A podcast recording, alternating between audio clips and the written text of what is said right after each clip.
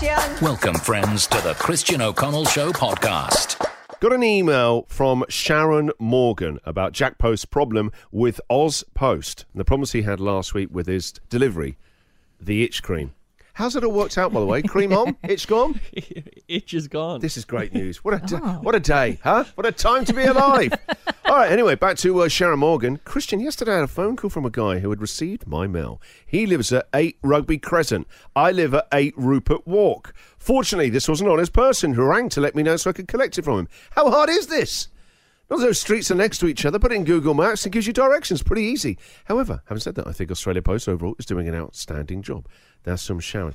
Yeah, I mean, you hear about this quite a lot, don't you? Where people have, like, if they live in flats, whether it's flat 1A, 2A, 3A, and you're ordering a pizza, and it must be a nightmare where anytime you go to order anything over the phone, um, you have to do that one or two line explaining it. Like, oh, and by the way, when you turn up, don't press the buzzer Yeah. for flat 1A. That is our Yeah, address. it looks like 123, Yes. but it's 123A. You got to Yeah. go round the back, up the stairs. Yeah. I always thought it must be awful if your address is a nightmare where you have to explain it to someone on the phone, like don't leave it there or with that buzzer or it says that or your post goes somewhere else around the corner a couple of streets away and you have to once a week go and get their post. Well, often in a suburb, and I hate seeing this, when they've got like a Barclay Crescent and a Yes. Barclay Street, you, know, two streets from each other. That must get confused all the time. Yeah, I used to live at uh, number eight, the, the house that we had before we moved here. Right, uh, lived there for ten years, and it it uh, uh, it was uh, sort of just opposite. This was ridiculous. I don't know what the town plans are doing, but it was just opposite. I lived on Dorking Avenue, and there was a Dorking Road opposite my uh, opposite our road. that. Why would Yeah. you do that? Anyway, one day I get a text from the garage that had been uh, servicing my car, going, "We've dropped your car off," and I'm thinking. There's no car outside, so I ring them and go, "You can't have dropped it off." And they went, "No, no, it's been dropped off." The young lad said he dropped it off. Put the keys to the letterbox. I went, "There are no keys. More importantly, no car." And then for two hours they can't work out. He said, "No, the, the guy said he dropped it off at your house." And then uh, on Twitter, get this, I just see a tweet from someone who follows me going, "We've got your car." Oh. I tweet them out going, DM me, I have actually lost my car. They say we live at number eight, Dorking Avenue. I was at Dorking Crescent, number eight. They happen to be following me on social media and listen to the show. So What are the chances? Someone has just dropped off a car and put the, the, keys through the letterbox and buggered off. They had my car. They occasionally would get my post, but the car is a bit much. The Christian O'Connell Show podcast. So, nightmare addresses. You ever lived at one? You can email me your stories, christian at christianoconnell.com.au. We're talking about nightmare addresses. Did you ever have a nightmare address? One of those where you always have to explain it to people how to find your house or your flat or your apartment. Mick, uh, tell us about your nightmare address. It is a nightmare. I have an address. It's a rural property in Paradise. Lovely place in Paradise.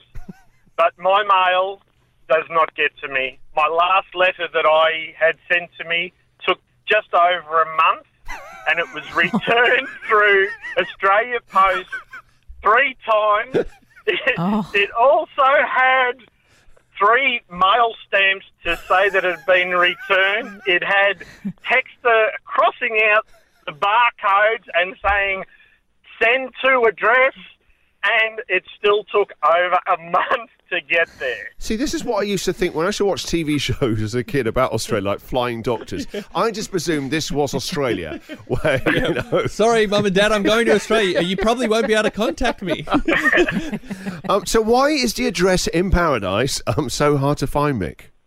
Oh, look, I don't know. It's- It's got something to do with the Australia Post system, but Australia Post don't basically don't have Paradise on their their list as a mailing area. So um, it sort of bounces around between a couple of post offices. I know that. So what you're saying is, Mick, is Australia Post does not recognise Where you Paradise. live. Correct. How many people live in paradise? Um, um, a few, like a hundred. Yeah, I mean that's worthy enough, surely, Yes. to have a post Yeah. office. Yeah. Yeah, yeah, yeah. We've got we've got our postcode, but up there the postcode sort of covers about five different areas. Wow. So as long as it gets to the, the post office, um, you know, they sort it out there. But um, it doesn't even get to the post office. But office. Mick, I'm this must mean like Christmas, birthday cards, and like bills and stuff. That must be a nightmare for you. By the time I get bills, they're overdue. That's all right. When the debt collectors come, hopefully they can't find your front door. Exactly. Well, Yes. that, that's it. That's the way I look at it. I thought, like, if, if a letter can't get to me, like, you know, no one else will be able to come. The Christian O'Connell Show Podcast.